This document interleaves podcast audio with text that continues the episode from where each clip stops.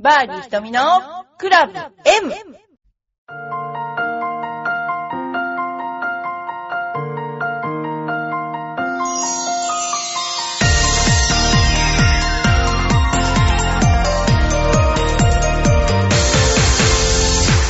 こんにちは。バーディー瞳のクラブ M です。皆さんいかがお過ごしでしょうか、えー、今回も、あ前回の放送が、比較的こう内容が濃いなどという反響があって、まあ内容が濃いから3回聞いたよとかいう方もおられて、ありがとうございます。それから公開収録に、えーいらしていただいた方もおられたそうで、どうもありがとうございます。えーまた私もゴルファーという観点以外からもいろいろと、えーお話をさせていただければと思います。えまず、マスターズが本当にすごいですよね。あのーマスターズっていうと日本人は本当に、まあ、全然ダメだったっていうのが今までの印象ですよね。でもあのね、スピースさんね、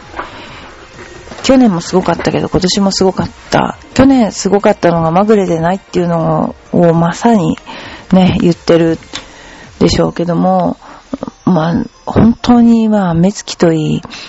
すごく勝負師って感じでしたけど、まあ私がやっぱりその一番プレーを見てて思ったことは、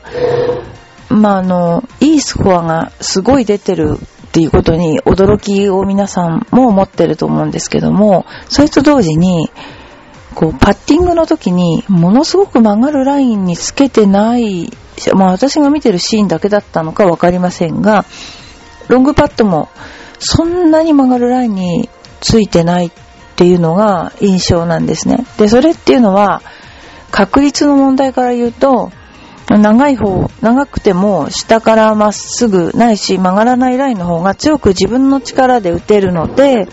入る確率は高いじゃないですか。でもやっぱり試合に出てると、より近くより近く、右でも左でも上でもいいから近くって思う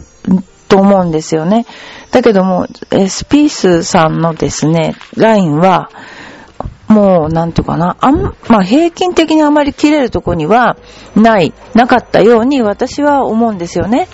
で、その辺のところが、うんゴルフをもし本当に確率のゲームとして考えているとすると、やっぱりこう、2回目にして勝つ、彼には何かその冷静、沈着なものがあったんだと思います。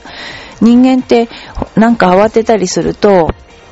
なんだろう、不安とかそういう恐怖に駆られると、なんとなく普通と違う安全策を取ってみたりとか、自信をなくしちゃったりとかね、いろいろしますよね。それがなんか、そういうところから、まあもちろん練習の賜物かもしれませんけど、そういうところがね、やはりあの、マスターズ勝つ要因だったんじゃないのかなってすごく思います。はい。それで、今回も、そのお便りをいただいているので、お便りね、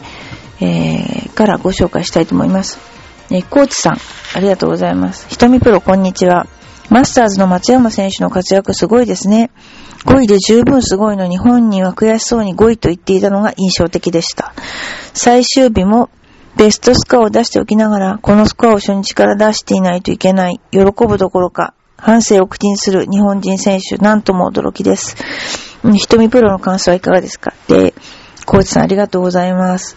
うん、私も本当にすごいと思うし、あの、まず、体がもう遜色ないほど大きいし、その、それに伴う飛距離が一生懸命振ってどうとかではなく、本当に普通の外人選手と同じような、あの、なんでしょうか、あの、感じでゴルフのスケールができるっていうのは、もう松山選手のものすごい、なんていうんですかね、あの、すごいところなんですよね。でもそれプラスアルファ、あの、すごいスイングゆったりとバックスイング一回止まるような感じで降りてくるんですけど、やっぱあれは相当な体幹と、それから足腰の強さがなければ、ああいうゆっくりしたスイングってできないし、で、またゆっくり打つっていうのは意外といいように思います。けども、間があっていいように思いますけれども、そのスイングの長い間にいろいろものを考えるっていうのかな、こう、外人選手見ていただいてもわかるように、もう構えた瞬間に打つみたいな速いスイングの人が今年多かったように思うんですよね。あれは集中と同時に体を動かして、スイング中に何も考える隙を与えないっていうのかな。がそういうのってすごくありましたね。特に昔の選手はそういう配慮をすごくしてた選手多かったですよね。だからゆっくり上げていく行くっていうのは、結局、すごくスイング時間が長いってことで、ある意味、性格なんだけど、ある意味、あの、いろんな考えとか感触とか感覚が湧きやすいっていう、というね、こう、根性が座ってないとできないっていうんですかね、そういうふうに見えました。で、あの、本人は悔しそうに語彙と言ってたのが印象的でしたっていうのは、ケーサーもテレビで、えー、そのことについて、ものすごくね、悔しそうに優勝しようと思っていたのに5位だったっていうことで、もう優勝を視野に入れて考えていたっていうことで、日本選手でそこまで考えていた選手っていたんだろうかなっていうふうに逆に思いました。で、まあベストスコアを出していても、このスコアを初日から出していかないといけないって言ってたところに関しては、出る裏付けは自分には十分あったんだけれども、自分の実力を出し切れなかったっていうことですよね。ゴルフって大体こう自分がこのぐらいで回れそうって思うところからちょっと足したスコアになるじゃないですか。でもその、まあ、いつもだったらできることができなくなっちゃうのがもうプレッシャーなんだけど、そういう実力の裏付けがあるから、なんか喜べないっていう、本当にすごいし、これからまた、あの、どんどんね、世界ランクで活躍できる、あの、選手になって、ね、あの、テニスじゃないですけども、あの、若いから、あの、これから頑張ってね、松山選手行くんじゃないかなと思います。ただやっぱ怪我とかが、まあ、皆さん怪我本当に、ね、スケートの、えー、羽生結弦選手も、えー、西堀圭選手も、やっぱりこう、怪我ですよね。みんな怪我がな、なさそうにね、あの、見えるけども、やはり怪我との戦いっていうのはすごく聞きますので、やっぱそのね、体に関してのなんかケアとかそういうのをしてね、頑張っていただきたいと思います。それから、それから、またよしさんありがとうございます。えー、ひとみプロこんにちは。番組聞きましたが、今回もむっちゃいい内容です。ありがとうございます。自分で言ったこと結構忘れてるんですよね。すでに2回聞いてしまいました。ありがとうございます。ひとみプロ、さりげなくですが、歯に木の規制のトークが多いですね。笑い。全然いいのですが、てんてんてん笑い。あのね、あの、そうかな。結構遠慮して言ってるつもりなんだけど、これでも。でも、あの、思ったことは言いますよね。結構ね。誤解され、でも、まあ誤解されないと思います。本当のこと言ってるからね。でもまあいろいろなことあるじゃないですか。だから、あの、それに関して自分の思ってることは、あの、言って、この間言ったのでなんか結構反響あったのは、あの、私一回子供をレッスンしてって、まあ私も若い頃はね、あの、怖い、先生怖かったですけど、その子供に例えば何でもかんでも最初から1から10まで教えると、10はできるんだけど、12はできないって話で、8教えると、その後の2は自分で考えるので、その時間はかかって寄り道したりとかして間違ったりまた戻ったりするんだけども、12ができるっていう。これはやっぱ自分の本当に実感だし、自分もゴルフやってて、あの、ありましたよ。このね、なんだっけな、昔ね、あの、切り株ってあるじゃないですか、木に切り株ね。あそこに、あの、草が生えてるんですよね。あの、なんだろうな。結構、こう、ひょろひょろっていう草ね。あの、猫じゃらしだ。そう、ああいうやつ。で、ああいうやつが生えていて、それをサンドウェッジで打って、切れって言うんですよね。パキッ、パシって切れって。その猫じゃらし1本じゃないんですよ。10本ぐらいとか、あとはなんか、なんだろう、ペンペン草じゃないけど、そういう草が生えてて、芝でもいいんだ、芝。下から芝が生えてたんだ。それを、切ってみろっていう。で、帰っちゃうんですよ、先生がね。で、切ってみろって言って帰っちゃって、まあ、私が落ちと、まあ、大体木にボンボンボンって3回ぐらいこう跳ねられて、全然切れないっていう状況を、が続いたんですよね。それで、ある時、あのーパンとこう、だんだん切れるようになってきたんだけども、それなんでかっていうと、インパクトがボケないっていうことを教えたかったんですよね。その、あの、先生は。で、インパクトがボケないってことはどういうことかっていうと、グリップしっかり握ってる。インパクトの時しっかり握るんだけれども、インパクトの時しっかり握るっていうのは、インパクトの時に力を入れるわけじゃなくて、あの、なんていうかな、打ち終わった時に、しっかりとグリップを自分が思った以上に、自分が思った以上に、本当にしっかり握って制御できると、えー、サンドエッジの、その、エッジが刃物のように切れるっていう、そういうことを教えたかったんですよね。だから、うーん、結果だけ言っていっちゃうんですよ。例えばその、膝丈ぐらいある草を7番で買っとけとか言って。で、どうなんだろう、あれね。普通、10畳、畳10畳以上あったと思うんですよ。もっとあったかな。もっとあった。それを買っとけっていう、そう、買っとけって言って言っちゃう。でそれは、枯れるわけがないんですよね、普通ね。なんでかというと、7番ヤンのそのエッジが刃物でない限り 切れないんですよね。で、最初は絡まっちゃって絡まっちゃって、で、今度それでショットを打つと全部引っ掛けちゃって、スナップ使っちゃって、で、一時すごいド引っ掛けの球しか出なくなっちゃって、あーと思ってやってたんだけど、でも、やってるうちに、スパンってこう切れるようになるんですよ、ほんと。それはどうやってやるかっていうと、小手先でやると引っ掛けになるんですね。あの、スナップでやると。だけど、全身、だから女子は全身で、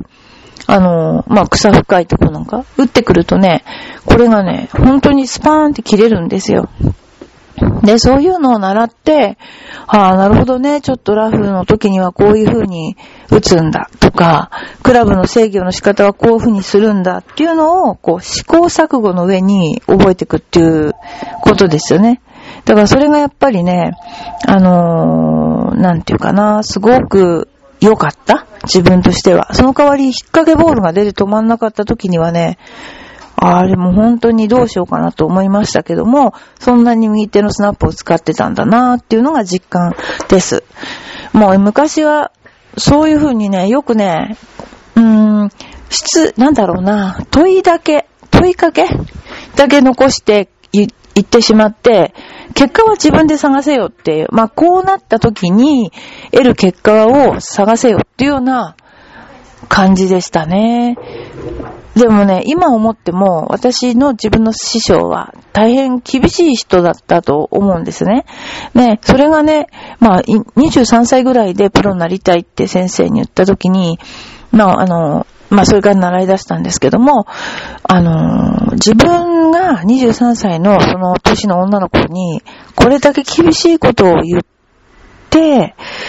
言えるかなっていうと、すごく私でさえ躊躇するようなことを言ってやらせてきたんですね。で、例えば、練習は死んじゃいけないと。死ぬ一歩手前でやめなきゃいけないと。ただ、怪我をするかしないかは、プロになりたいんだから、怪我をしないでやれというふうには言わなかったですね。まあ、怪我もまあ多少は、あ頭に入ってたんだと思うんですよ。もう健康で、その、できるとは最初から言ってなかったの。だから、まあ本当に今考えてみても大変厳しい、あの先生だったと思うし、あの、私の周りの人なんかまあ、教える人には、は限ってましたけども、まあ、下手くそにうまいとは言えねえよっていうような、そういうような人で、ただ私がね、本当その、一生懸命、もう何にもない、本当運動神経もないし、体もガリガリに痩せてるけども、ただ、練習するだけは人よりも練習してた。っていうことで、もしかして私のことを、私の陰でちょっとでもなんか言おうものなら、もうすんごい勢いで怒ってたらしいんですよね。だからそれがやっぱり、うーん、なんだろうな、今考えてみるとすごい、本当に人を教えるってこういうことなんだろうなってよく怒られましたけどね。ほんと。昔例えば、あの、ウッドってパーシモンだったんですよね。で、わかんないから自分は本当に、あの雨が降っちゃって、自分でラッカーがってきて、こう、上から、なんていうのかな、吹きかけたことがあったんですよ。で、ラッカーを乾いて3回ぐらい乗っちゃったのかな。そしたらバランスが全然違うと。それでもう何やってんだと。もう本当に怒られて、で、私もクラブに関して、なんていうかな、すごく、あの、それ以来、もっともっと深く研究するようになったんですけども、そのぐらい鈍感に考えてる時代があったんですよね。で、ものすごい怒られて。で、まあいろいろね、様々なことをしながら、あの、ね、プレイをしてきたんだけども、まあ、その先生が、まあよく友達も言うんだけど、その先生が言ったからこそ私はプロテストを買ったんだよね、なんてね、あの、みんなに言われますけども、まあそんな時代だったので、ね、あの、なんていうかな、上手くなるまで時間かかりましたよね。それ今みたいに、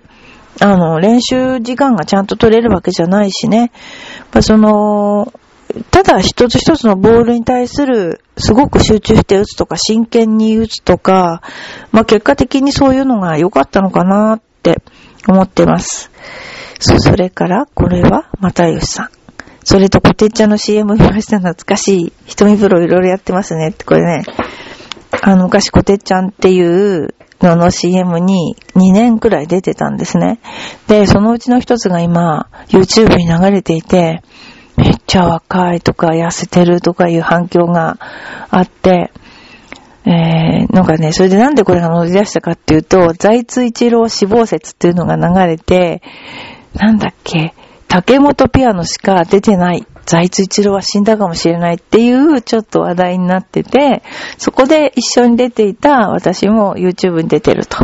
その財津一郎死亡説のにより、えー、私も持ってなかったこの、あれがですね、CM 作品が出ているっていうのは嬉しいことですね。それではもう一つ、えー、ラジオネームよいこままさんいつもありがとうございます。ひとみさん、こんにちは。先週の番組、丁寧に答えていただいてありがとうございました。いろいろ考えさせまし、られました。考えさせてしまったんですね。ちなみに、うちの近所のスポーツ塾、かっこスポーツ幼稚園は場所を貸して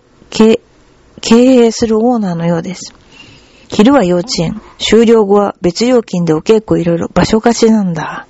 ピアノ、バイオリン、英語、絵画何でもあり、スポーツ、ダンスもほとんどあります。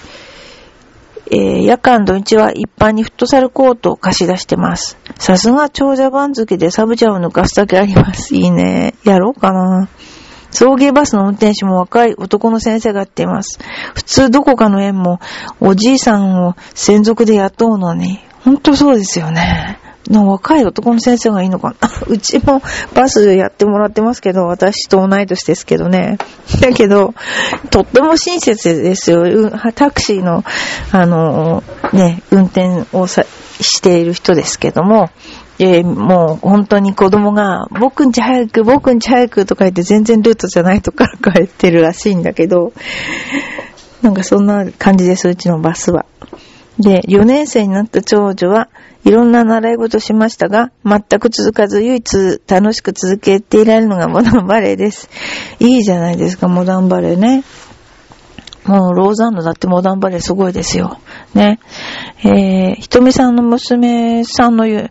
うな才能と根性はなさそうですが、長い目で見たいでもないです、そんな全然。私もうね、長女はゴルフを教えました。まあ、次女も教えましたけど、もう長女の方が結構まあ教えたんですけど、まあ、本当にね、まあ、センスないと思って、この子をうまくすることが私がインストラクターとして上手になることだってね、思いました。でもね、最初から、その、質の高いものを教えたいっていう意志がすごくあって、えー、当たるところに観点を置かずに教えてたんですね。今はとっても、あの、理にかなった上手な、あの、スイングになっています。で、プラス、その、試合に出ていた、アメリカで試合に出ていたので、そのアメリカの試合っていうのは、こう、大学生でありながらも、やっぱり時差のあるところをこう、移動したり、例えば時差があって、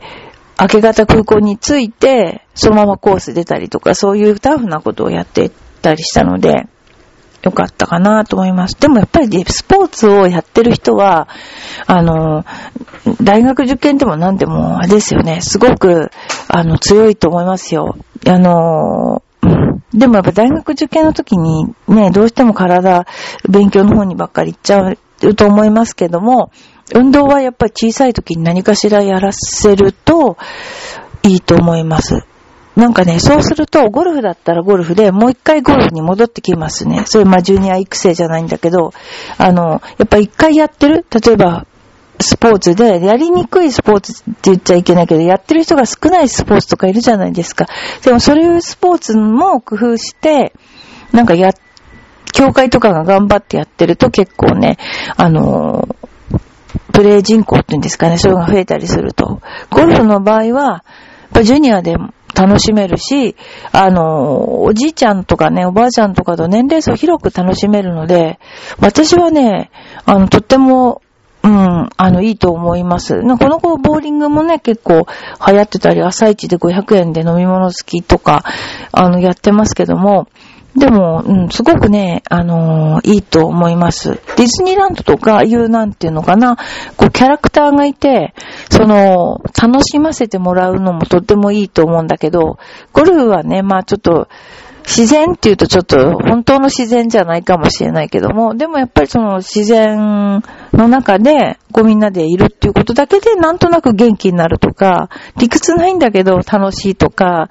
そういうのをなんか、あの、味わってもらえるといいかな、なんて思います。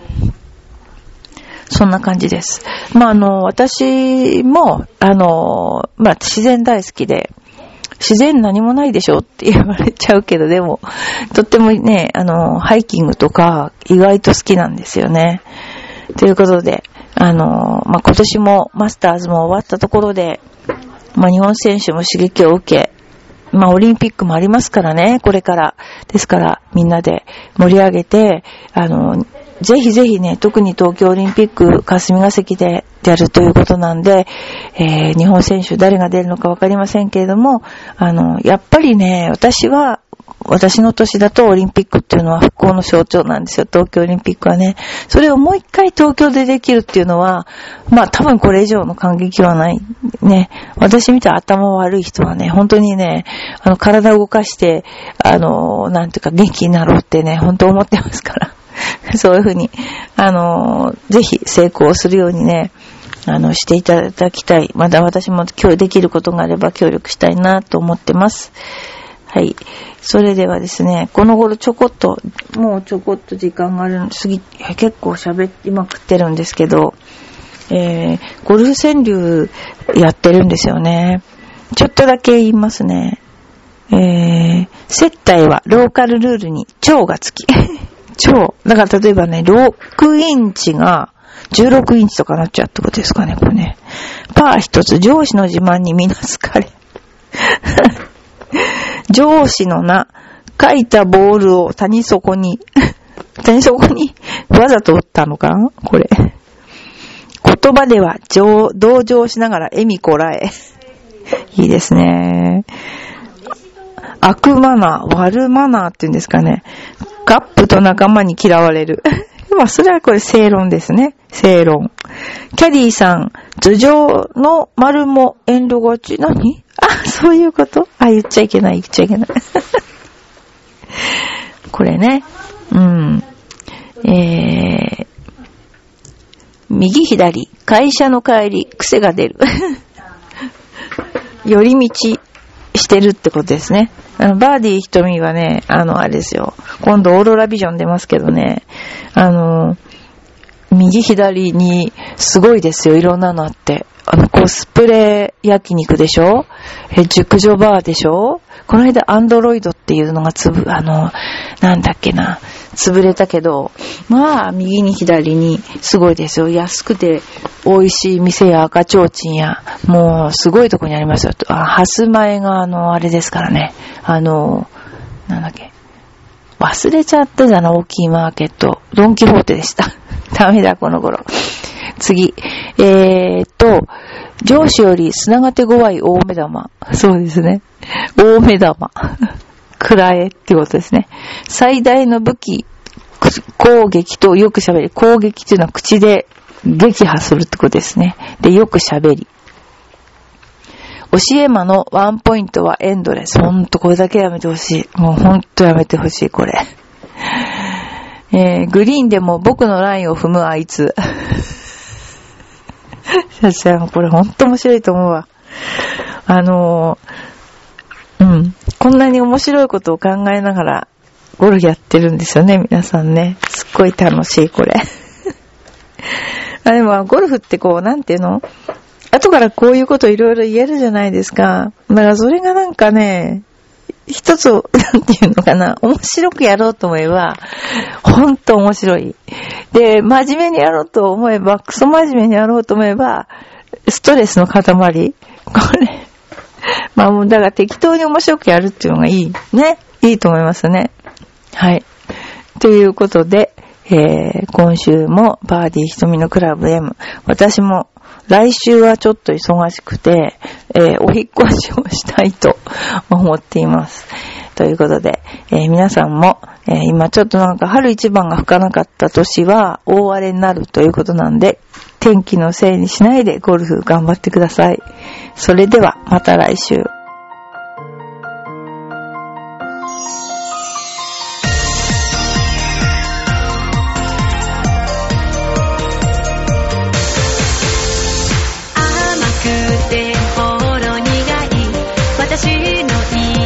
chocolate.